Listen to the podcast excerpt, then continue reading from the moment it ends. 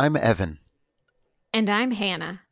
We're working together to make a sequel to our first role playing game, Questlandia, and we're documenting that process in real time.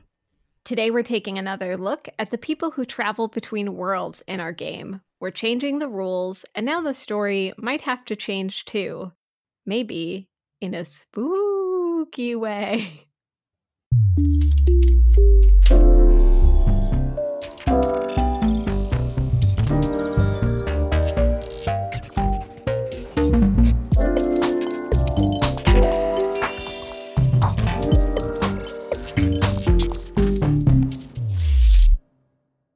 So, our latest work on Questlandia has changed the junk poets again.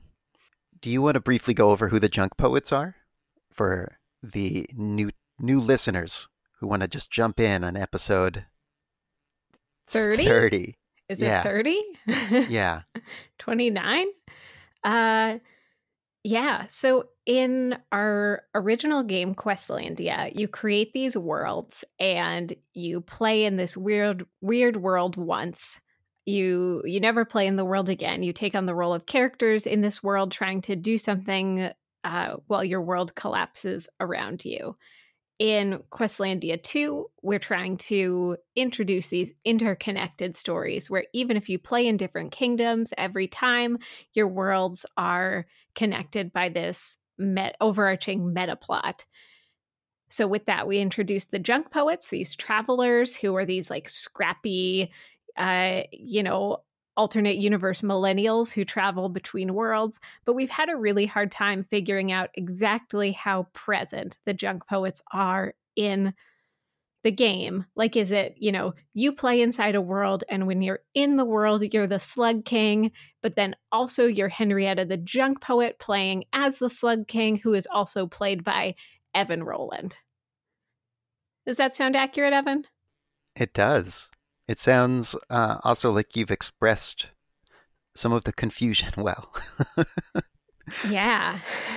uh, so this is some of the trouble we've had is in a GM-less campaign game, how to make the junk poets tools to assist the players instead of uh, these extra characters that add confusion. in our latest version of the rules, we've been more explicit than ever about using the junk poets as uh, coordinators of the game, as having a GM role where they're creating scenes, creating conflict, sort of running the action of the game. And that's been good. It's nice. Yeah. It's a nice feeling to have somebody else in charge of running the scene. And we're just like, oh, it's just Henrietta the junk poet's going to handle this. Yeah, it's sort of like, you know, if you imagine an apocalypse world playbook, the junk poet represents the moves and mechanics part of your playbook. It's a little confusing. That's probably not a good description. Well, that is kind of where it's at now, where the where this incarnation of the junk poets is the most abstracted version ever.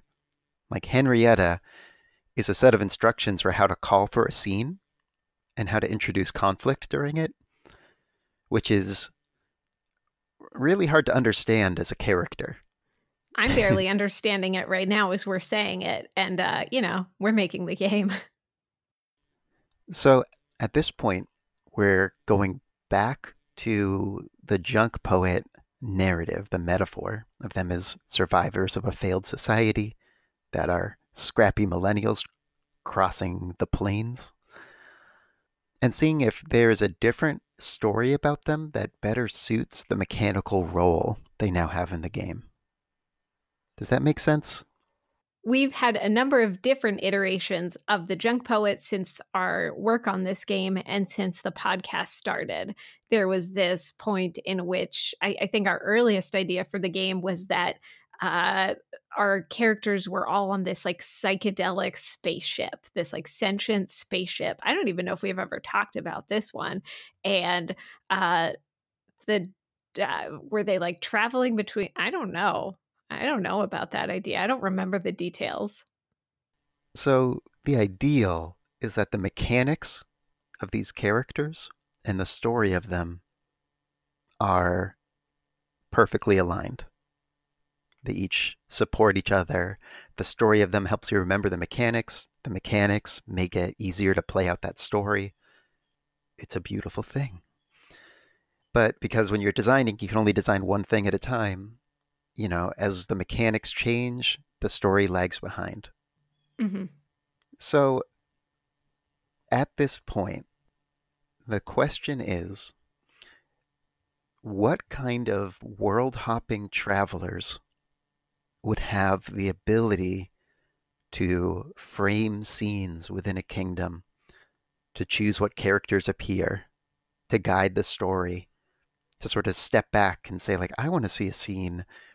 I want to see a scene about how this blacksmith learned his craft. Who Oh, gets to do um, that? I uh, I think uh, here in the back, I have the answer. Oh, Um, it's uh, uh, ghosts. Ghosts could do that. all right. Serious answers only, please. Uh, um, uh, ghosts. I think it's ghosts. the way I just described this character who can call for a scene and see the backstory of another character is something like a writer, something like a film director, a film critic. Well, Ghost is a weird answer because that's not the kind of thing that we ever imagine ghosts saying, right? So ghosts might seem kind of silly as a metaphor, but uh, they do a few things. First, it's like an excuse for having a character who's omnipresent without being like corporeally present. Second, ghosts traditionally if they are like inhabiting, you know, the the physical realm in some way and like you know, interacting with the physical world, it's because there's something that they need to do or settle or resolve before being able to move to the uh, next plane of their ghostly existence. So, I uh, find that pretty convincing. I'm coming around to ghosts. right? I mean, so it's like, why does the ghost? I don't even remember what your original question was. Something about a blacksmith. Yeah, how did they learn their craft? You know, it's like a very practical minded ghost. Yeah. And I mean, ghosts are vehicles for telling stories across time, also. So uh, there are good reasons to sort of like have this scene now suddenly in the past of this blacksmith's family working for generations. And it helps us answer questions in the present and maybe gives the ghost some information that they need to tell the next part of this story and eventually have things, you know, come together for themselves. I mean, we have these junk poets who were, you know, we've talked about them being people who are like being sent out to gather artifacts for this nefarious galactic museum. that was one of our Yeah. ideas. I don't even know at this point which ideas we've said on the podcast and which we haven't, but ghosts can in some ways do the same thing. Like they they are on uh, missions of the soul. This is all firmly established by the canon of ghosts of Christmas past, present, and future. I, exactly. I mean, basically, we're just, uh, you know, ripping straight from Dickens slash Muppets Christmas special. I think this will be sort of the the Oliver twist of role playing games. Inside joke for long time podcast listeners.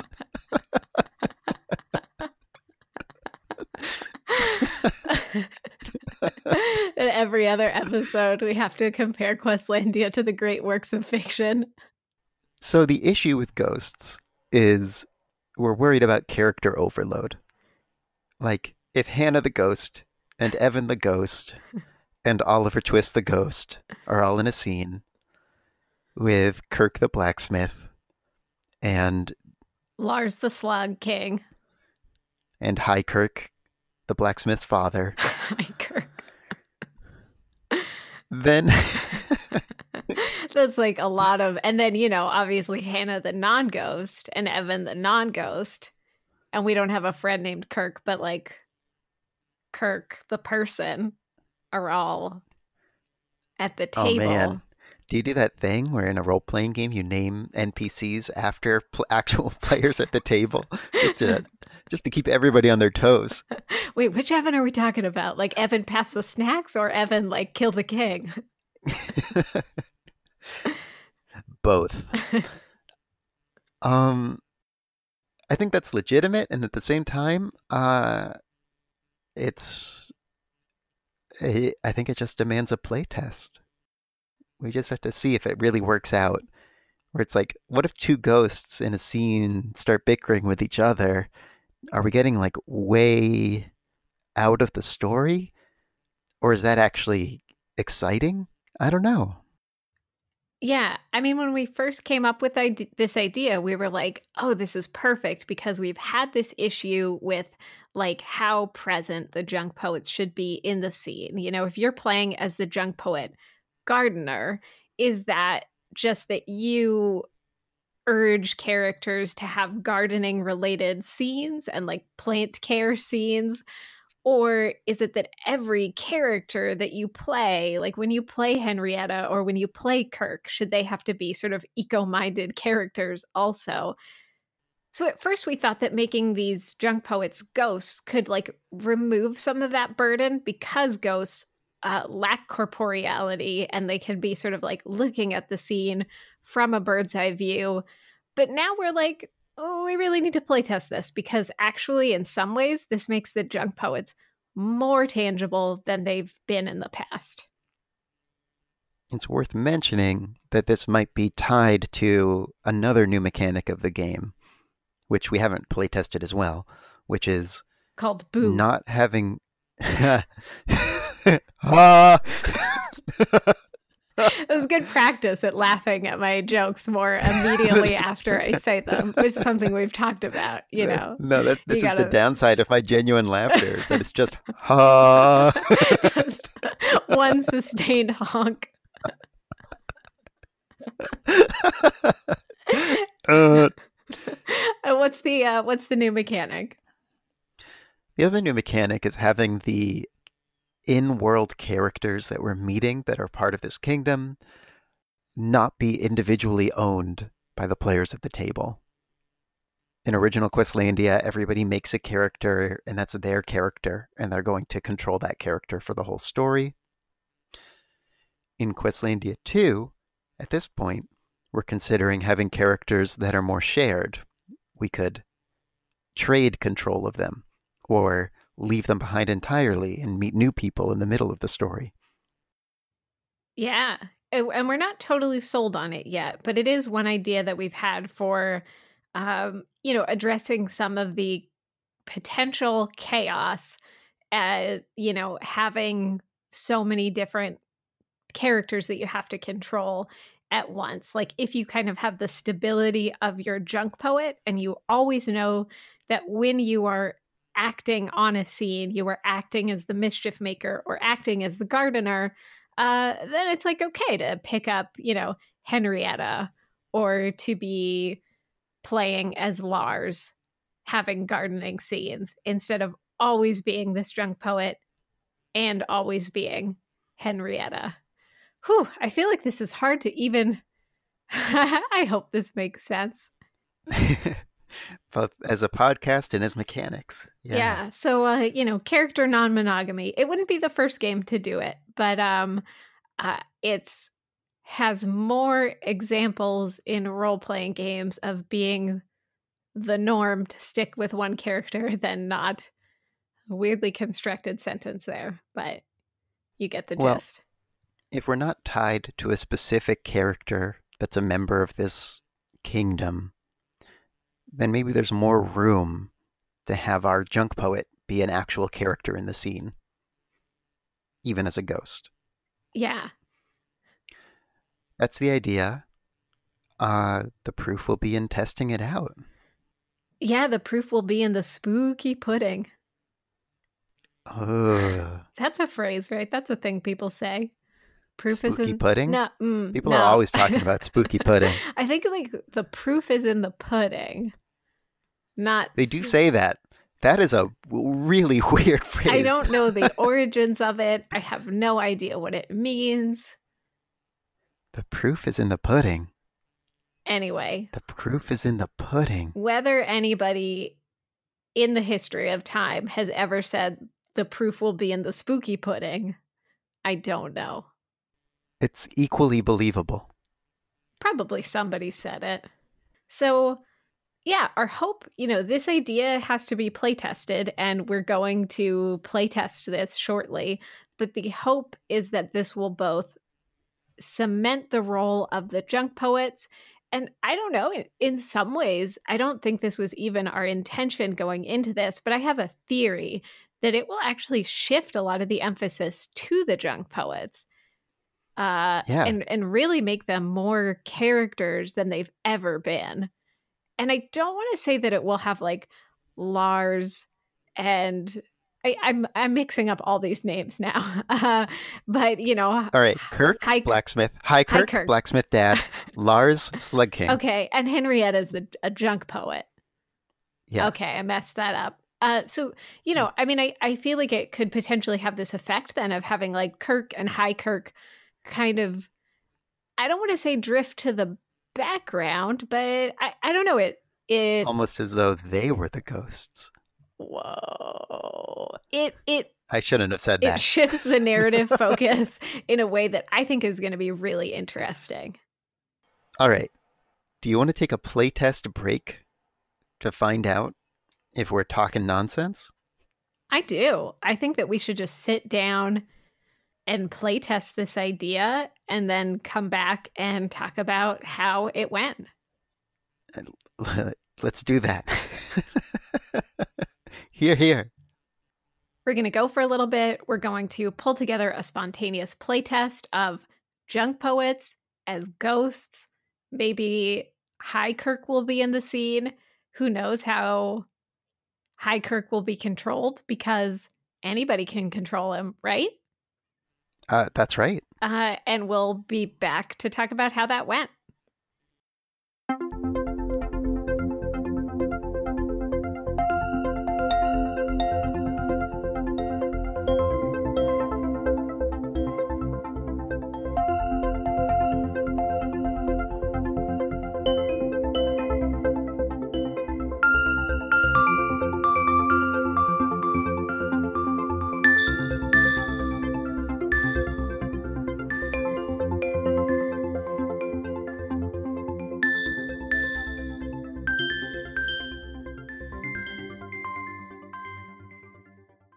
So we are back from our playtest. If you can call it that. Yeah. A a, uh, a play a play experience.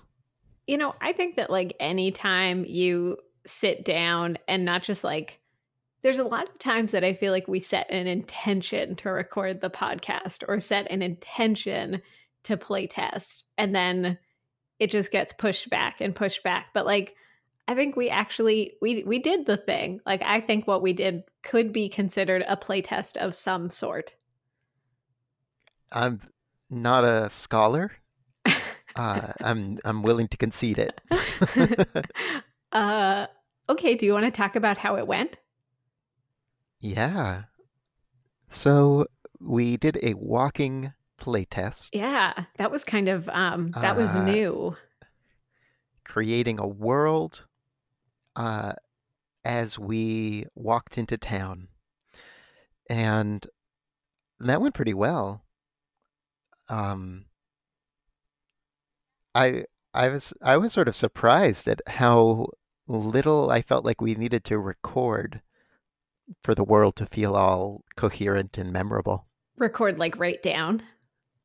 Yeah. Yeah, it was cool because I mean even though this is not a goal of the game per se, it was shocking to uh have Questlandia 2 be a game that was so easily played while we were just like going on a walk. Yeah, I feel like it it's conceivable. We could make like a little travel kit for the game Ooh, that's that just has, you know, minimal notes, like the the least that you need to be reminded of in order to play the game while recording nothing. Yeah, it just has like a survival blanket, a headlamp, some water Yeah, water uh, purification tablets. and a crank operated radio. uh, maybe one of the higher backer levels, you know, Questlandia 2 Extreme Wilderness Edition. How to rebuild civilization. Um, uh, yeah, it was a really good conversation, though. So we started out building this world that was uh, what did what two symbols did we start with? I think we started with like an anchor and uh, Turtle. and a turtle, and Yeah. we picked the anchor, Anchor. Kingdom Hook. kingdom hook. Yeah. So we had this kingdom of raccoons They lived on an archipelago. who lived on yeah archipel- archipelagos i guess is it archipelago and then it implies multiples or is it archipelagos like is one archipelago multiple One islands archipelago is made up of many islands. okay yeah so we had these raccoons who had this forgotten ritual of uh p- pouring out bins of like confetti just like tipping over bins of confetti was this sort of ancient Yeah, who knows forgotten how that originated? Yeah. Um, their islands were connected by these um, like sort of sort of like crisscrossing clothesline systems that had uh, notes that they would be passing back and forth to each other that had like scraps of their history that had food and it was sort of like this living uh, internet yeah.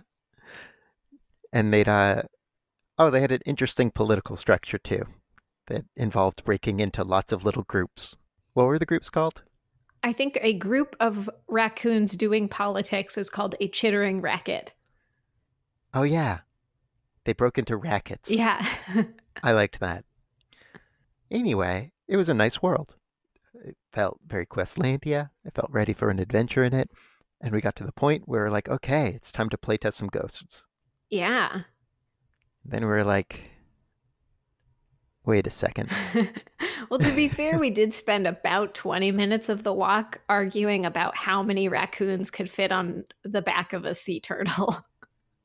Which I said like 20. I was like, it's got to be closer to five, unless I really don't know how big a sea turtle is. So, you know, if there's one reason to ever tweet to us, it's to set this record straight. And like, I'm imagining these raccoons as not like stacked on top of each other, like you know, in a in a cheerleader pyramid. I'm imagining them, you know, everybody with like they can be huddled, but I am imagining Yeah. one layer of raccoons. I'm with you. Huddled, wearing tiny little raincoats. yeah. yeah, these raccoons were hydrophobic. Um so yeah, we played to the point that we were like, "Oh, let's put the ghosts and the junk poet ghosts in the scenes now." And then we didn't know how. Well, we had a lot of questions. So we immediately realized that we had a problem with the order. We were starting to put in the ghosts, and our heads were full of this new raccoon society. And we immediately started making, you know, junk poet characters that had something to do with the raccoon society. hmm Yeah, so I I And it's like, wait, nope, that's backwards. yeah, I immediately was like, "Oh, I'll take the the builder archetype." And then I started to kind of write in my character in that world, like my raccoon builder. And that's a problem we've thought we would have in the game is like how hard will it be to separate the concept of the junk poets from the idea of whatever character you're playing in the world? So it's crucial to come up with your junk poets or your ghosts before you make the world. Because they should be independent. You know, definitely interested and invested in the world, but not of it. Yeah. A big help for me also was just thinking about so we have these booklets right now that say things like the gardener, the builder, the mischief maker, the investigator. Uh, and those are like the junk poet ghost archetypes. It was helpful in our conversation to talk about redoing those books to say something rather than like the investigator, just like investigation. Uh, because our mm-hmm. last episode, we talked about the junk poets as GM tools. And even though this actually makes them kind of more characters than they've ever been before, it I think is helpful to not do that like self insertion or like character insertion if you imagine them not as the investigator, but as like you have this tool in the game to do investigations. Does that make sense? Yeah, I feel like the the thrust of this new version of the junk poets is that they are less archetypal, less abstract, and more human in their interest, which means, you know, they might have a focus. They're interested in buildings, but that's not their whole character anymore of just being the architect who is all concerned with buildings. But it's more like you are a character, you have your own likes and dislikes, you have a specialty, but you also have a broad range of things you can do and ways that you can change over the course of the game. Yeah, we kept coming back to A Christmas Carol as actually a pretty good example for how to visualize the junk poets. Like you have a junk poet, Ghost of Christmas Past, who shows things from the past. you have a junk poet gardener who is maybe uh, this three foot tall sprite made of vines that shows you know, visions of a world touched by nature. Part of the hope with thinking about them is, as I mean, I thought of them as Muppets, uh, is it's the idea of having a distinct way that your character looks and a kind of behavior, like a way that they talk and they move and they they choose to do their stuff that lets you actually role play them. Um, right now all the junk poets have a sort of similar toned uh, from a distance, like I am the spirit of gardening. I will show you plants. Here is a place where nature has nurtured us. And everybody has that tone. And it doesn't sound particularly like, you know, somebody who thinks about getting lunch sometimes. Yeah, it's just like, it's a very abstracted kind of character. Mm-hmm.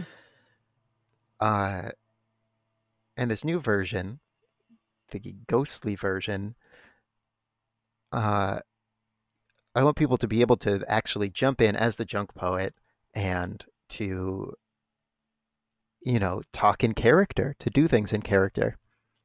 If you want to be a spooky ghost of of the future, of Christmas future, and you say like, you know, my ghost is tall, the face is obscured, uh, he rarely speaks, he mainly just points. Uh, then you at least have some idea of how you're going to behave in the scene and how you're going to direct attention and like a distinct way to play it. Yeah, or my junk poet is the, uh, you know, brings mischief into the scene. They often take the form of small animals or cats.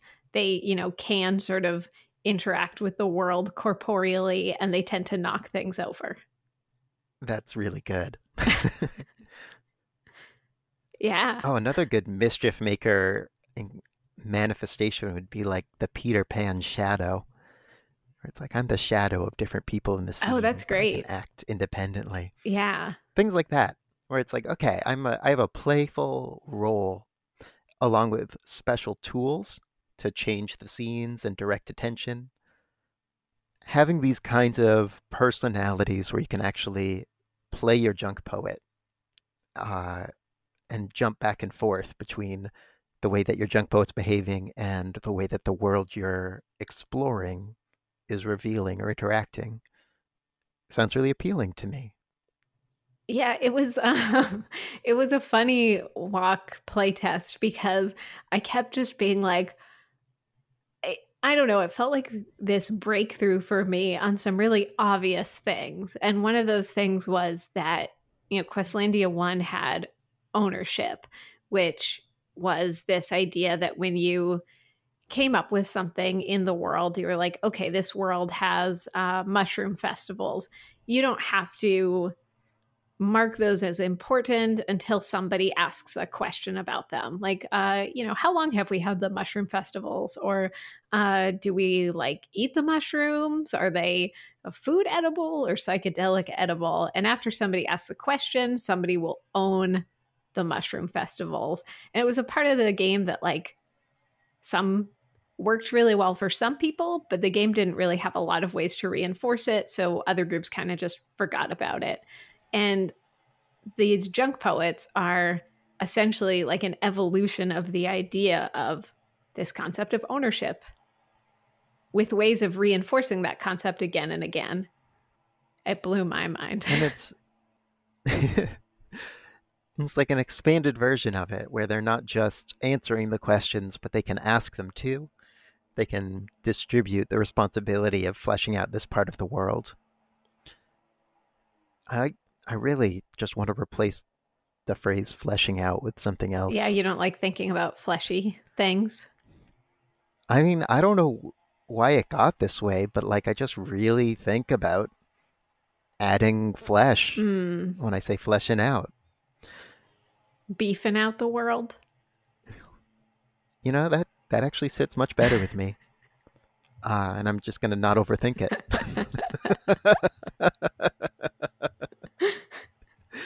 cool. So, as a junk poet, as a junk poet ghost, you're beefing out the world in your specific direction with your specific mm-hmm. focus.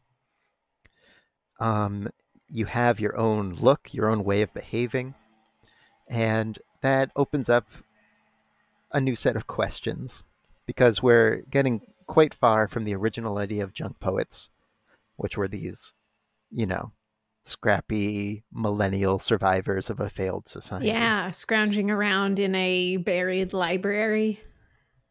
Right. We're looking at characters who look wildly different from one another, um, who behave differently, who have different motives and interests in the world.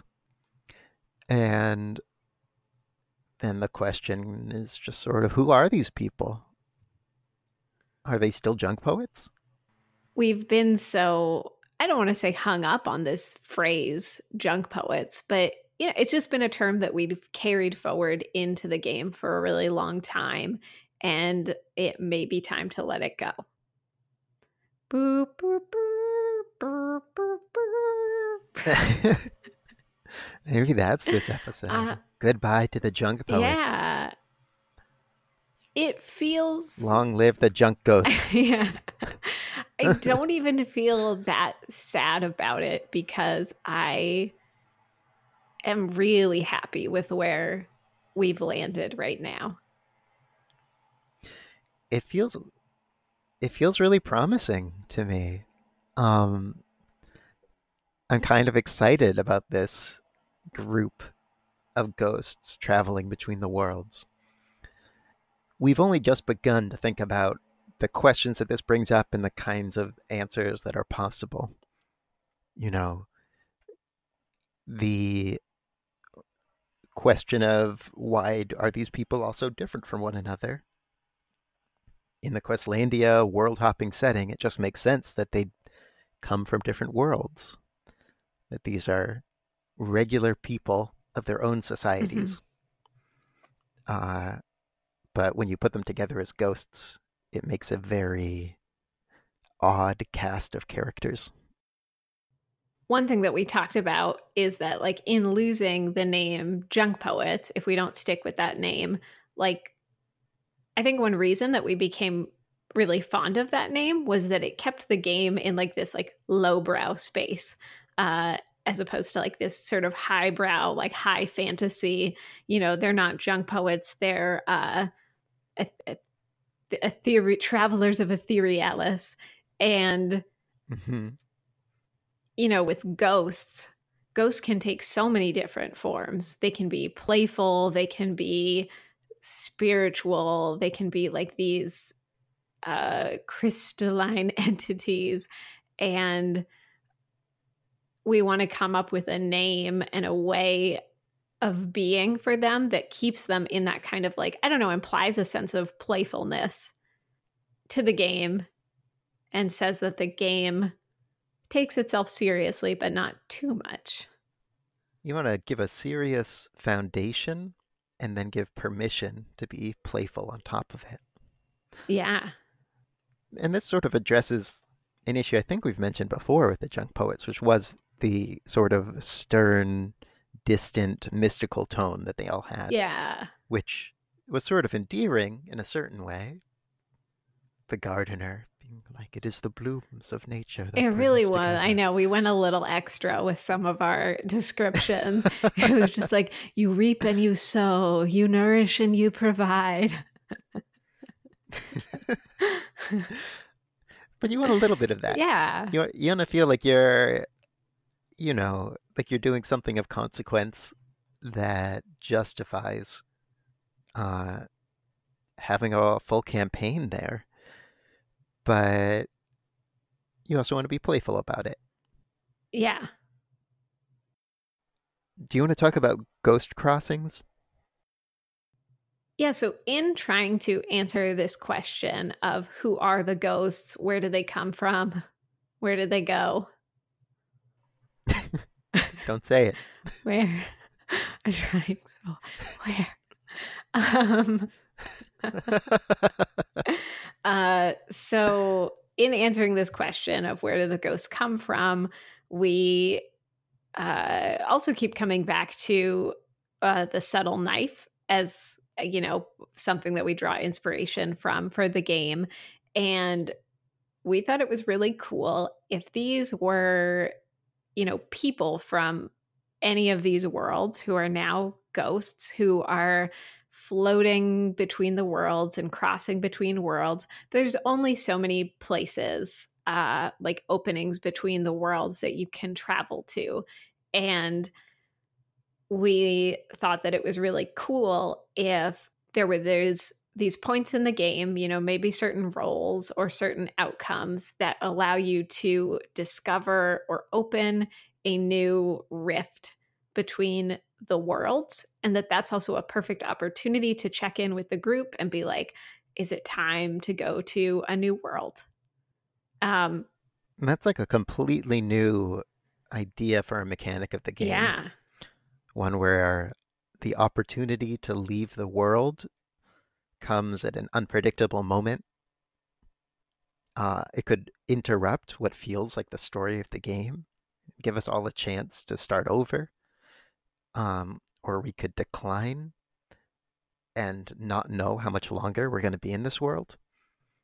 Yeah. You know, it has risks in the way that it is naturally disruptive to narratives, right? It's not like it waits for the happily ever after to open up. No, I mean it's it really is different. I mean Subtle Knife is really like it is this book that takes place between multiple worlds. So the arc is not fully resolved in one space. It requires going to all of these different places and you know going to this world where uh, there's only children because adults have been eaten by these ghostly apparitions. Uh, and it's, you know, the entire adventure isn't spent there. It, yeah, it's a big question. I think it does reinforce the idea of this as a campaign game about world hopping and less like let's tell complete individual little stories of worlds.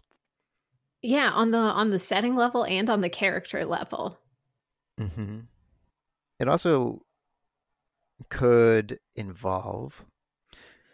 It also could involve uh, a change of cast between worlds. You know, traveling through a ghost crossing could mean that some of the ghosts don't go all the way through, mm-hmm. and players at the table choose a different archetype to play in the next world or they could keep the same ghost and maybe change that ghost and beef them out. Yeah. Yeah, so you could leave, you know, you could leave Cotton Eye Joe behind and uh, take on, I don't know, Ghost Macarena in the next world. Ghost Macarena. I guess that dance is like a ghost at this point. you know, when was the last time you went to a bar mitzvah? Because Ghost Electric Slide is alive and well. So, we, uh, even given that this was a playtest of sorts, I feel like there is another playtest in our future to actually create some ghosts, put them into scenes, and have them interact with the raccoons. I do feel like that's the next step. Uh, and I feel like with that will also come a 2.0 of these junk poet sheets.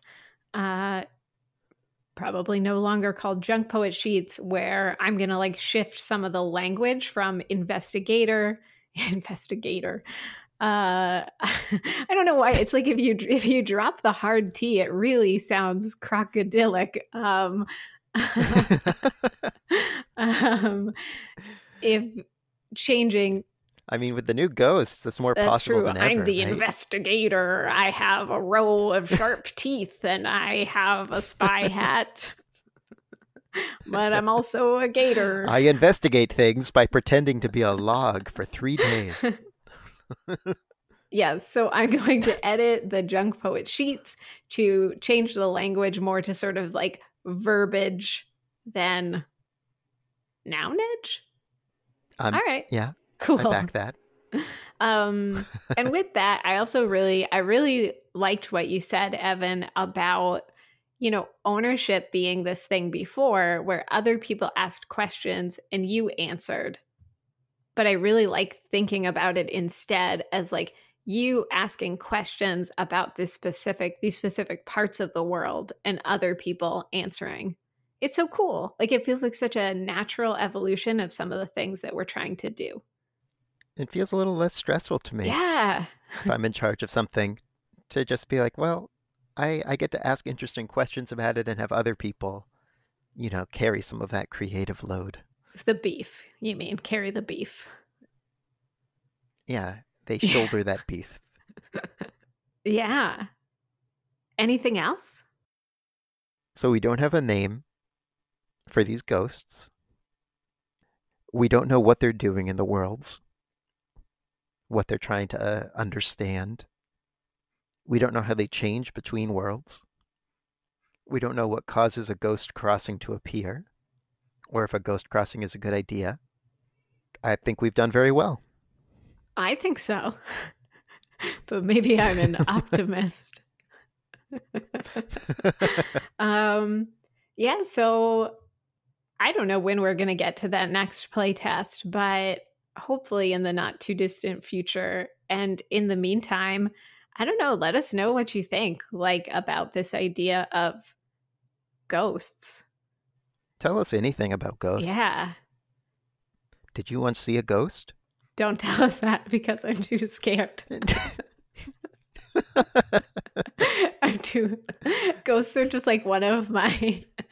It's like we have. There's like rules about what is okay to talk about and not okay to talk about in a casual conversation, and there's just like something about ghosts. These ghosts, I'm okay with.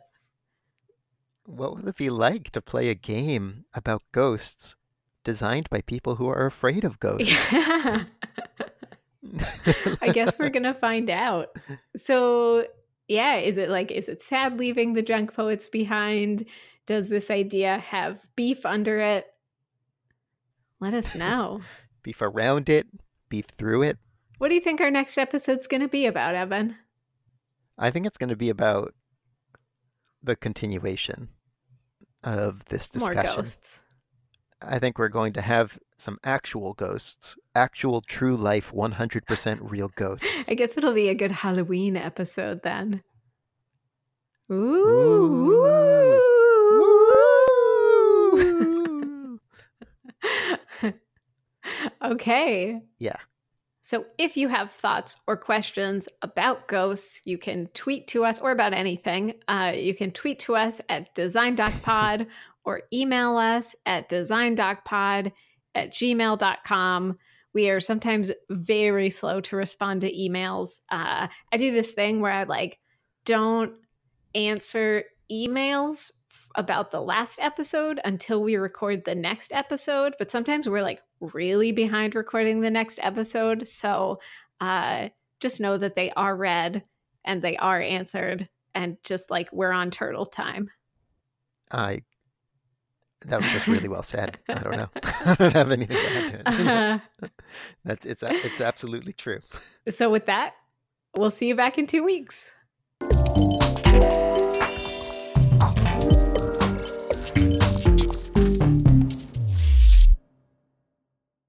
The Design Doc intro outro theme is composed by our friend musician Pat King. Thanks, Pat. Design Doc is hosted by the One Shot Podcast Network. One Shot hosts other great shows like Asians Represent. Asians Represent celebrates Asian creators and diversity in the gaming community. Join the hosts Agatha Cheng and Daniel Kwan as they discuss gaming, genre, and representation with their guests and occasionally argue with each other to the sound of Agatha's beloved air horn app. Uh, I believe they also have another podcast, which I haven't listened to yet, that is a D&D actual play podcast called Dungeons and the Asians, which was just nominated for an audio vor- audioverse award. So uh, you should listen to that too because that's awesome. What do we say after? oh yeah, so we will see you. Thanks for listening, right? thanks for les- thanks for listening. Thanks for laughing. Thanks for beefing.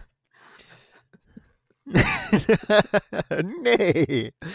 Uh, thanks for listening. We'll see you next time, heroes.